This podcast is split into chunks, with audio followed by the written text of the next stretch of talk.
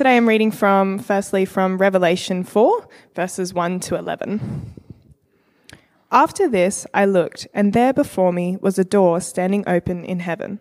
And the voice I had first heard, speaking to me like a trumpet, said, Come up here, and I will show you what must take place after this. At once I was in the Spirit, and there before me was a throne in heaven with someone sitting on it. And the one who sat there had the appearance of jasper and ruby. A rainbow that shone like an emerald encircled the throne. Surrounding the throne were 24 other thrones, and seated on them were 24 elders. They were dressed in white and had crowns of gold on their heads. From the throne came flashes of lightning, rumblings of peals of thunder. In front of the throne, seven lamps were blazing. These are the seven spirits of God. Also, in front of the throne, there was what looked like a sea of glass, clear as crystal. In the centre, round the throne, were four living creatures, and they were covered with eyes, in front and behind. The first living creature was a lion, the second was like an ox, the third had a face like a man, the fourth was like a flying eagle. Each of the four living creatures had six wings and was covered with eyes all round, even under its wings. Day and night they never stop saying, Holy, holy, holy is the Lord God Almighty, who was and is and is to come.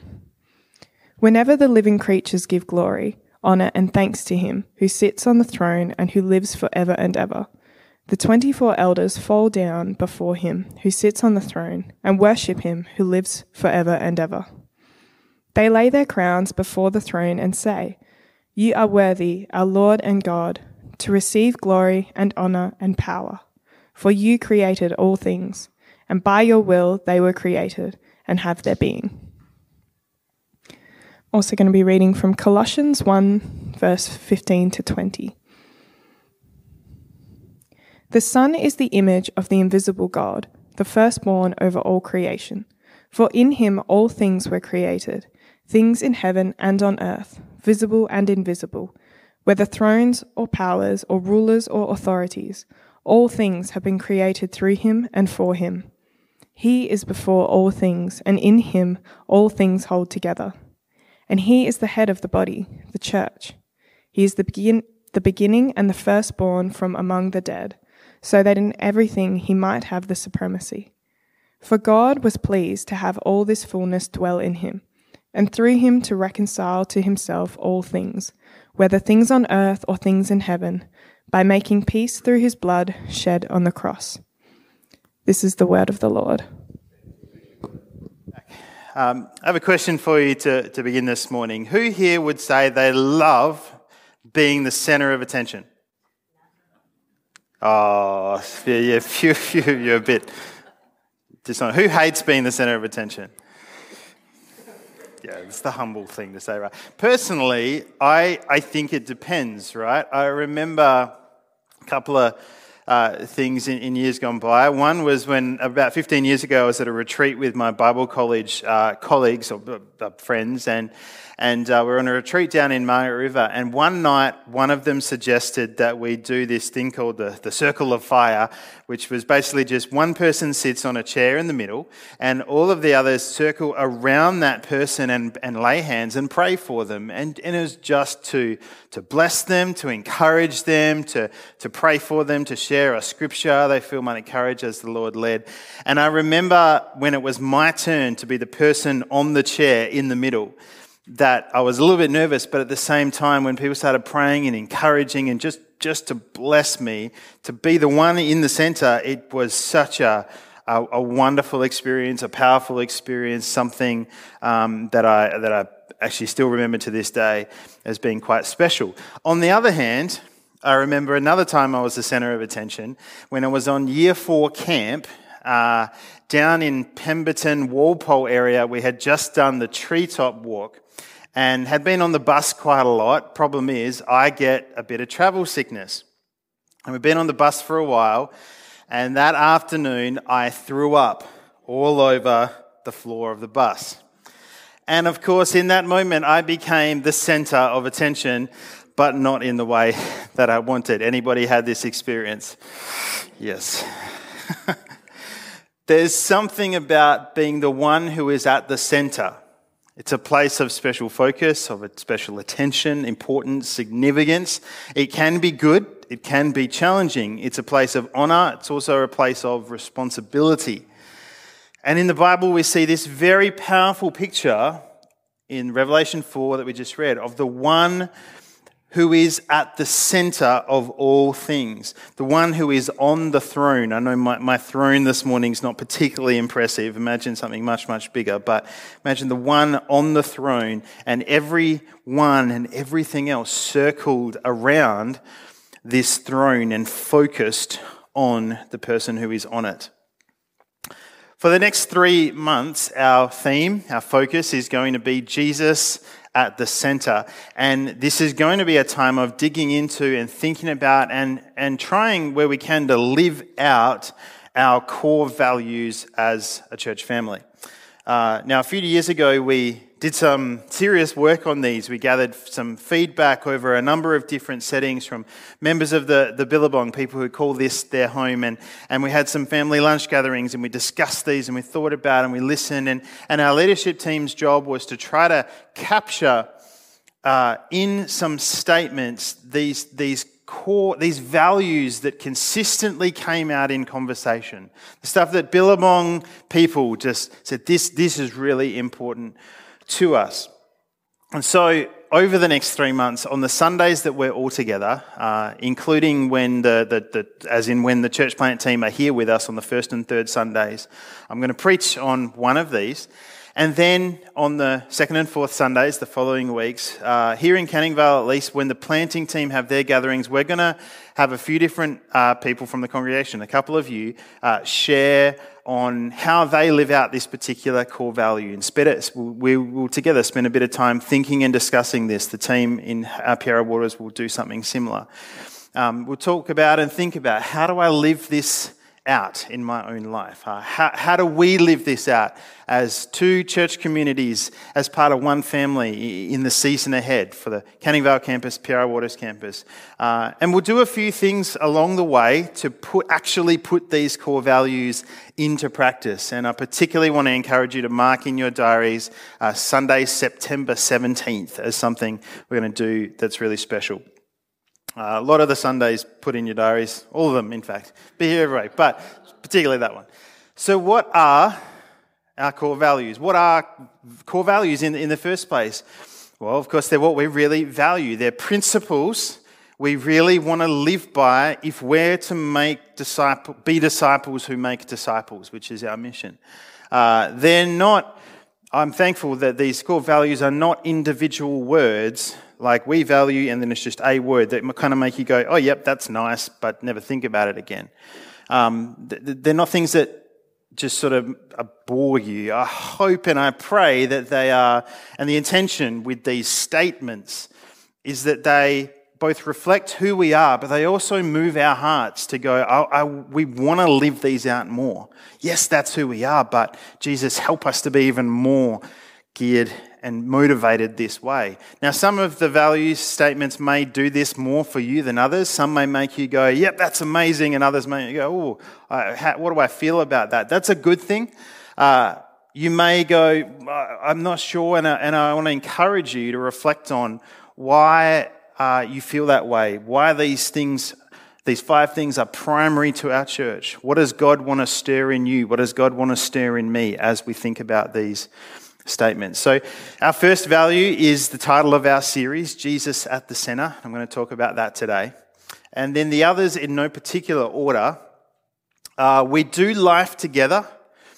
Uh, that's about authentic relationships and community, and how this is how we grow, this is how we thrive, our relationships with each other. Uh, one, of, one of our values is we pass it on. This is about faith flowing from generation to generation, passed on uh, from one to another. We go to the lost. The good news is something we carry out to those who are separated from God and His family, not wait to people to come to us so we can tell them. And we're part of something bigger. Our church, as we've heard this morning, is part of what God is doing in our region, in our city, and in our world. So I hope and pray that these begin slowly to, to stick in your mind over the coming months. But more than that, that they grip your heart, that they, and they shape your life, uh, and they shape our life uh, as a community together. And for me, this is a really important time for us because, as I've said this morning, at the end of this three months, uh, we'll be releasing a group of around about 30 people to be another campus of the Billabong, a whole separate church community for good, uh, not the one Sunday on, one Sunday off thing. And it's not like we'll never see them again. There'll be plenty of combined gatherings uh, for sure. But in releasing this church plant, we need to know beyond a shadow of a doubt why we're doing this. Uh, not just, oh, well, we're here to make disciples. No, what are the core principles behind that are, that are core to our church that make us go, yes, we would want to embrace this challenge. We would want to be so confident and joyful about this venture um, even though part of it will involve pain, because we know who we are and what we're about. And so I'm really excited about this. I'm really looking forward to these next few months. And I would love you to pray with me as we begin and then talk about value number one Jesus at the center. Let's pray. Father, we thank you for uh, your presence here with us this morning by the Holy Spirit. Lord, we thank you uh, that this morning we are here to lift up the name of Jesus uh, to honour the name of Jesus. And Lord, for the history of our church for 23 years, it's been about Jesus. We want that to be the case more and more and more and more. And so this morning, I pray as we kick off this time, that's uh, an important lead up to a really important time in the life of our congregation. Lord, that you would tune our hearts, attune our hearts to you. Lord, that we would be so sensitive to where you're leading us and what you're saying and what you're doing that nothing else would matter. Be glorified in my words and in our hearts this morning, I pray, Lord Jesus. Amen. So, Jesus at the center, our relationship with and our focus on Jesus is central in all things. This is our first and primary core value as a church. Now, I love that from the early days of the Billabong, uh, Jesus has been central to our purpose, to our mission, to our life as a community. Some of you will remember the original mission statement of the Billabong promoting life in our communities. Yeah, got a few of the old timers here. Promoting life in our communities. And there's a document you see on the screen. This is part of it. It was called Our Vision Frame. And it explained what promoting life in our communities meant. That promoting meant being ambassadors of Jesus. And that life meant life that is found in Jesus. And that communities meant the places that Jesus sends us to in our neighborhoods and our workplaces and so on. And so our mission that used to be called promoting life in our about promoting life in our communities. It's about Jesus, Jesus, Jesus, all the way through. But as with any community or organization, it's easy to lose focus on what we exist for and what's central to our being. And I remember uh, overhearing a conversation, uh, in probably a few conversations many years ago, where someone mentioned promoting life in our communities, but I'd reinterpreted it a little to sort of mean a sense of socializing and friendship in general. And I thought, I wonder, do we still really, really know why we exist? That it's all about Jesus, life in Him, being His ambassadors. And we, we read before in Colossians the second reading, Colossians chapter 1, that he, Jesus, is the head of the body, the church. That also makes Jesus the focus, right? Now, how often do you meet up with a friend and do this? Let's say I'm catching up with John for coffee, and I come up to John and I say, Hi, John, how you going? Great to see you this morning. You're looking great. Uh, what, what have you been up to? Looking at his feet the whole time. you wouldn't do that, would you? And, and, if I knew John really well and was to embrace him, I wouldn't go hug his ankles. I'd look at his face, I'd look him in the eyes, because this is where our focus is. This is who he is. You don't talk to someone's feet. If Jesus is the head, he's the one we focus on, not the hands or the feet or the chest or anything else.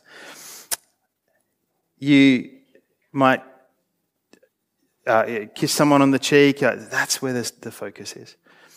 So, this morning I want to suggest a couple of ways we can be just really intentional about placing Jesus at the, the center of our lives. Um, and hopefully, these principles will translate into that life as a community, as a church, as a family. Um, firstly, we can choose to be discipled by Jesus alone. What do I mean by that? Well, we're living in what some would call a uh, secularism, or others would call it a post Christian culture. Uh, that just means the world around us is increasingly not pointing us towards Jesus and encouraging us to follow Jesus. Uh, once upon a time, it was different. If you followed the morals and standards of society around you in Australia, chances are you were living a pretty Jesus centered life. That was called Christendom. And that is not the reality now. Nowadays, your average colleague, uh, neighbor, TV show, social media feed, TikTok reel or Instagram reel or whatever it's called, uh, I'm not, I'm just whatever, is not, it's not centralizing Jesus. Jesus is not the goat, okay? Right. It's like three people after. Right. Great. I'm going to educate you like I needed to be educated. Greatest of all time. Okay, most people are not calling Jesus the great, the goat, the great.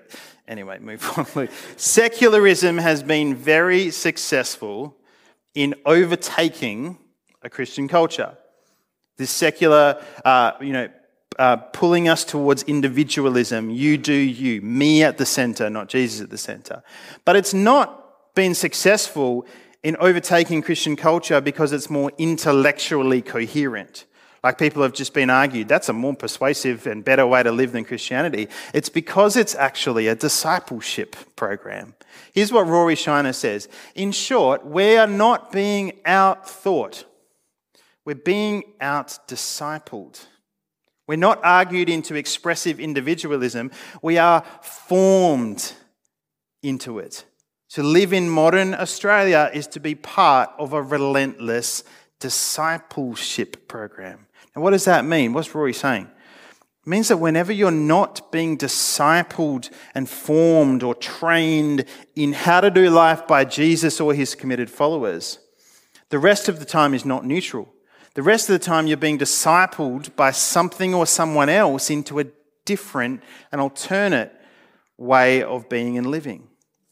So, for example, Disney is probably one of the most successful makers of disciples in the world, reiterating a particular ideology over and over again. Facebook, Instagram, TikTok, media, music, politics, you name it. All of it consistently feeds a message that isn't Jesus and his good news, but something very different. And so then we come to church on Sunday morning for an hour and a half, and then we do Bible study, maybe, and then pray for five or 10 minutes in the morning and go, well, hang on, why, why isn't my life any different? What's going on? And it's because we're not being formed by Jesus 10% of the time and then the rest is neutral. But we're being formed here and then being formed there. We're being out discipled. And this is a problem. The solution there's a few things, but firstly, where's the stuff in my life that simply needs to be removed? That needs to be cut off. Maybe you need to be radical, a little bit extreme in how you cut off that thing which is discipling you. Jesus doesn't hold back when he says, if your eye causes you to sin, gouge it out. If your hand causes you to sin, chop it off.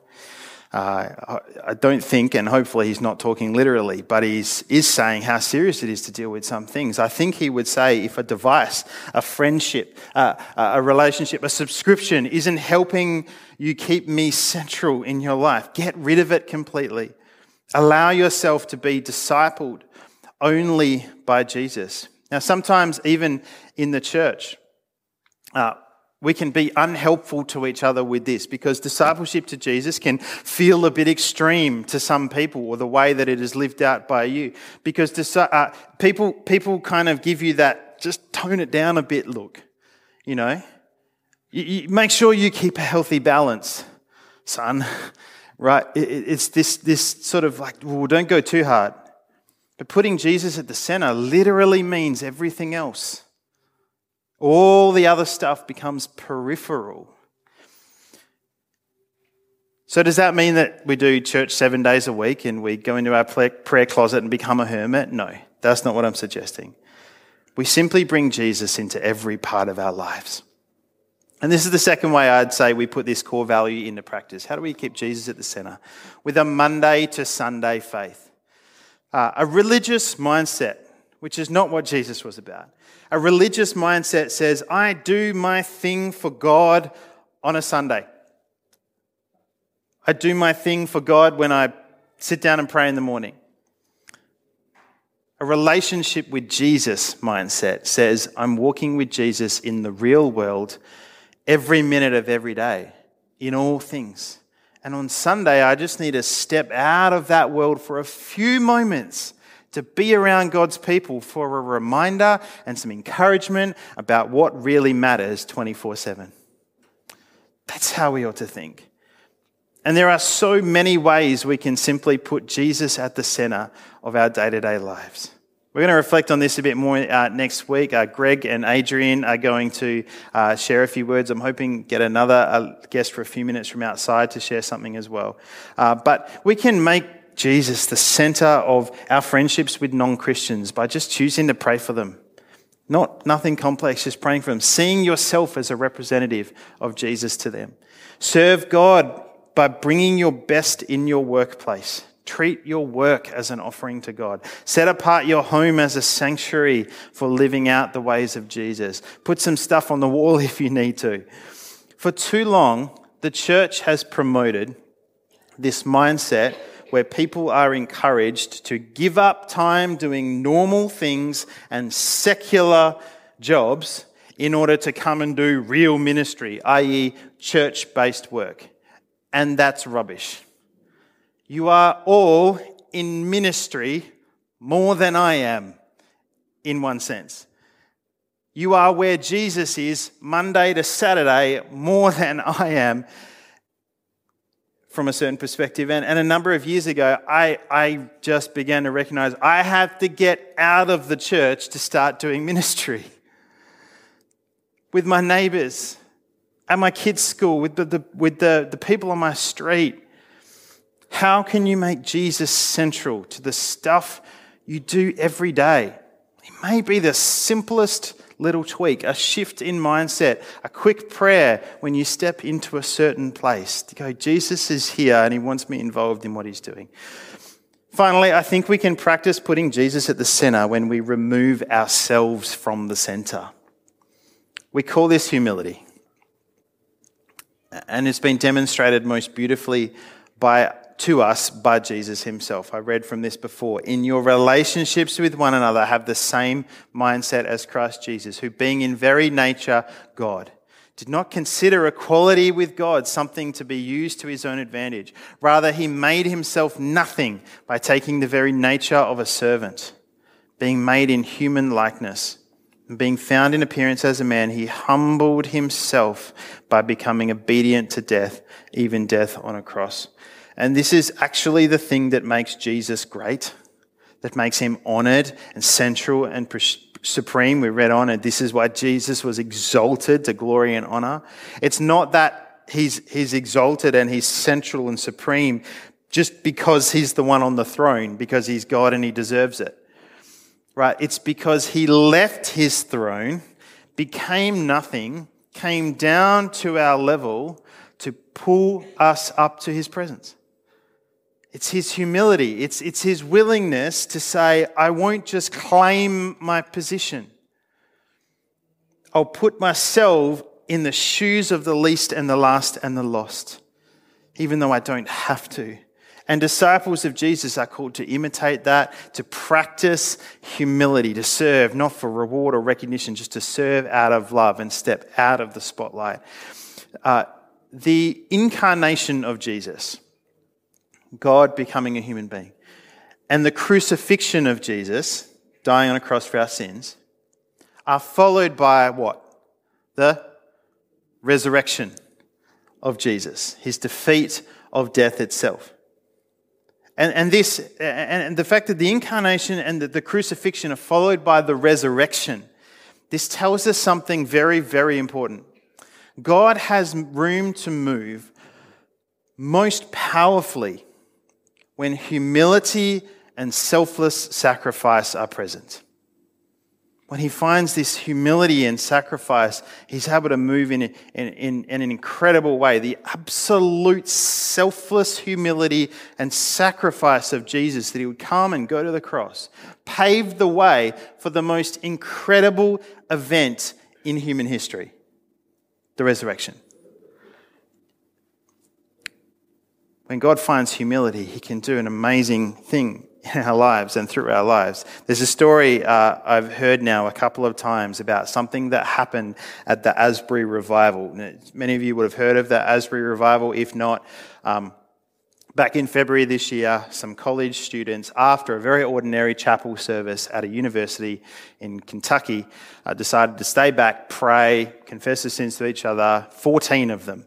And um, it, it started something where for weeks, uh, people were lining up for hours and hours and hours outside the doors just to get into this auditorium to be in the presence of God because God's presence was so tangible and thick and incredible that it just was like the most incredible experience most people have had if they were able to be there. Um, the whole thing, people will tell you, it was very unimpressive this, this revival, this renewal that happened in this room. Uh, there were no big name speakers, there was not much of a sound system, there was no amplification of the instruments, uh, just students on guitars and box drums worshiping and praying and confessing their sins to each other and getting right with God. And as I said, God moved powerfully. There was this just thick and tangible presence in the room. As it was happening, I've heard this from a few sources now. Um, a group of students from the university decided to form a process by which anyone who was going to be on the stage to share a testimony or lead worship on a guitar or whatever had to come backstage and be prayed for uh, to ensure that their, their heart was right with God before they went on stage. Anything they needed to confess or just submit to God, because they wanted, the students wanted to ensure that everybody involved stayed humble and that Jesus was completely the central focus 110% of the time. So they formed this little process. You come and be vetted before you go out there. At one point, there was this local worship leader who was relatively well known in the area who came along and offered to the students to give him a bit of a break from leading worship on the stage because this thing was 24 7 and some of the poor college students are on the guitar like their fingers are bleeding because they're up there hour after hour after hour. So this worship leader comes along and he said, Look, I'm happy to give you guys a break. I'll come lead worship for a while. It's all very, you know, stripped back. Um, so he goes backstage where this process is happening. The students pray for him, make sure your, your heart was right with God. Then he goes out to lead a worship set. A few minutes later, one of the students from that backstage room comes out to him on the stage, gently pulls him aside, and says, Hey, look, I'm sorry, but I, I just sense that your heart's not right with God for some reason. I think you need to get off the stage. This is one of the students, and this guy's like a well known local worship leader. And the guy goes, yeah, I think you're right, actually. And he leaves. This was the sort of thing, that kind of humility and, and just actually it's got to be all about God completely 110%. That was the sort of thing that marked a move of God that continues to have an impact globally. And mark my words, in 10 years' time, people will be pointing back to those few weeks and saying, look at the kingdom impact this has continued to have across the church and across the world. Stuff is happening all over the place now that's all been sparked by that couple of week event. When we bring a spirit of humility, more of Jesus, less of me. God has room to move in an incredible way. The students at Asbury understood this. Even a hint of pride or, or hard heartedness would repel the presence of God. And so we need to ask ourselves where do you and I need to remove ourselves from the center, to get out of the spotlight, to ensure Jesus is the focus 100%? So three things, and I hope this is helpful be discipled by Jesus alone, a Monday to Sunday faith, and a spirit of humility. removing ourselves from the center. Hopefully, there's a good start to making Jesus central. Now, some of you might be thinking, okay, cool. Like that's that's great, Luke. But shouldn't some of our core, value, core values be things like the Bible? I mean, obviously Jesus is central. That's that's a given. But we need to value God's word. Others might be going, well, what about prayer? Do we need to make prayer central? And I would say, yes, these of course are incredibly valuable things, things we need to uh, keep our focus on. But prayer, whilst absolutely crucial, is not the focus. The Bible and its authority to point us to Jesus is absolutely important, but it's not the focus. Saying we give value uh, and, and, and our focus, our, our greatest value to the Bible is like me coming up to you and say, John, have you read The Lord of the Rings? Have you seen this, these, this series? I mean, the way the, the font is printed on the page it's just so beautiful. Have you seen the artwork on the, on the front? The, the way the book just feels weighty in my hand. It's just brilliant. What's that? Frodo. Who's Frodo? right? It's like focusing on the book itself, not the story that, that, that what's actually within it. That's the focus, though. If we give our focus and, and our attention and our greatest value to prayer, it's like being at dinner with friends who you get along with and you laugh with, but focusing on the conversation, focusing on the tone and the language and the, the, the, verbs and the adverbs and the nouns that they're using. That's not what we do. When we're at dinner with friends, we focus on the people we're with. We just have conversation. We, we, we laugh and we talk and we come away going, that was great spending time with that person. Jesus is the focus of prayer. Jesus is the center of the Bible. And so he is the one we value, that he's at the center of all things. But here's why I think it's most important that we put Jesus at the center of our lives. Imagine you just bought a vacuum cleaner. These ones are great value, by the way, uh, from Bunnings, battery powered, same battery. Yeah, anyway. Um, you fire it up, and then you take your dirty clothes from the washing basket that have a few stains on them and maybe you're a bit smelly, and you turn on the vacuum cleaner and you try to clean your clothes, and then you give them the sniff test and nothing's changed. And you go, hang on a minute, this isn't working. no, the BO, the, the stains are still there, right? The, the, the food that I spilled at dinner, what? This vacuum cleaner is useless. It's not working. What's the problem? It's not meant for that. That's not what a vacuum cleaner is for. It's made for cleaning the dirt off of the floor, not for cleaning the stains out of your clothes. We can give our attention, we can give our devotion, our worship to all sorts of things in this world. But we're not made for those things. We're not made for that. We're made for this scene we read from Revelation 4 to be circled around the throne, bowed down to Jesus.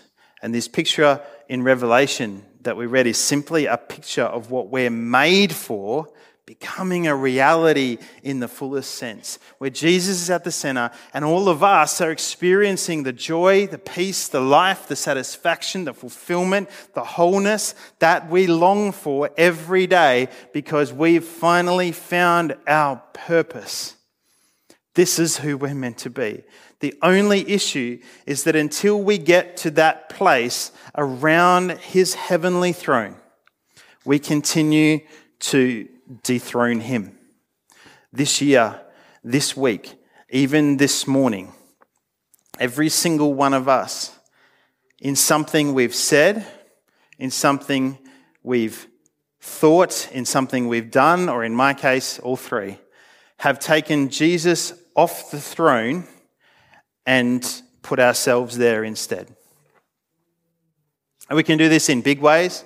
We can do this in small ways, in small decisions where we say, It's my call, it's my choice, it's my way.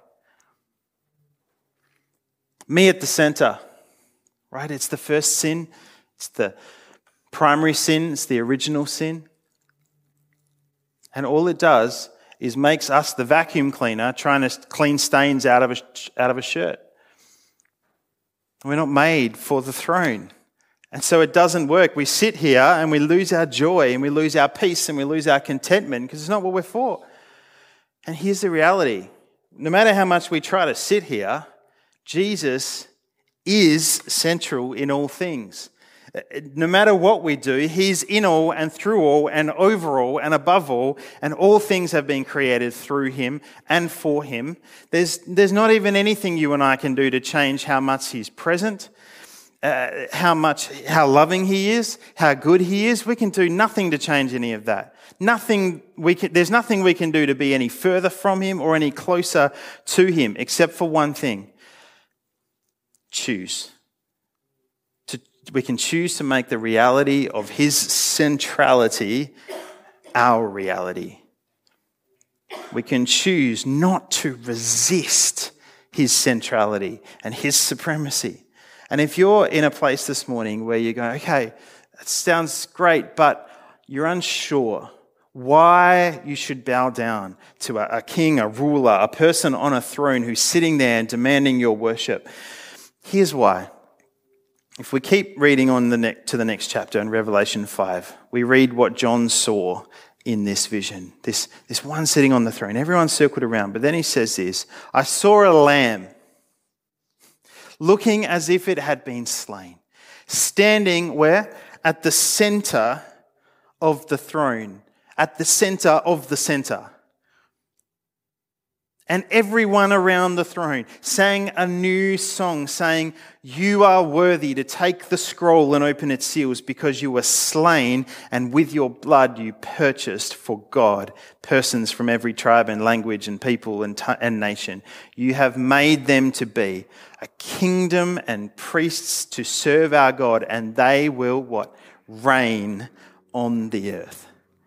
The one who sits on the throne is the one who left his throne in heaven to come and die for the one he loved, for you, for me. The greatest expression of love, to die in the place of another, so that instead of being separated from God, the one we're made to worship, we'd be brought back to that heavenly place. We'd be given a seat of honor in his presence Jesus doesn't want you to bow down to him with your life so that he feels powerful and special. Ah, oh, look at me. I'm Glad everybody else is subservient. No, he wants you to bow down and be with him because he just wants to be with you. He has a, he has a special seat for you to rule and reign with him for all eternity. And he's left his throne and done what he's done because he loves you because he loves me. And so, my question this morning is Will you put him back at the center of your life today? We've all walked away, even in the last week. Will you put him back at the center in all things, in every way, no matter how radical others may think you are, no matter how much they think, oh my goodness, can you just tone it down a bit? Will you put him at the center? Jesus at the center in every part of your life. We're going to sing, we're going to worship and pray and. Uh, and just allow some space to put Jesus at the center again this morning. So if the team want to come up. Father, we thank you this morning that we get this opportunity to make you central in all things. And Lord, we're not in that scene in Revelation 4 yet, uh, where we're all just bowed down worshiping you 24 7. Lord, there's uh, stuff you've put us on this earth to do, brokenness you've called us to to combat and to make a difference in.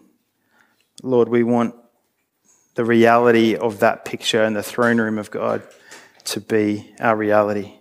You central in every everything, every minute of every day. Help us to do that, we pray.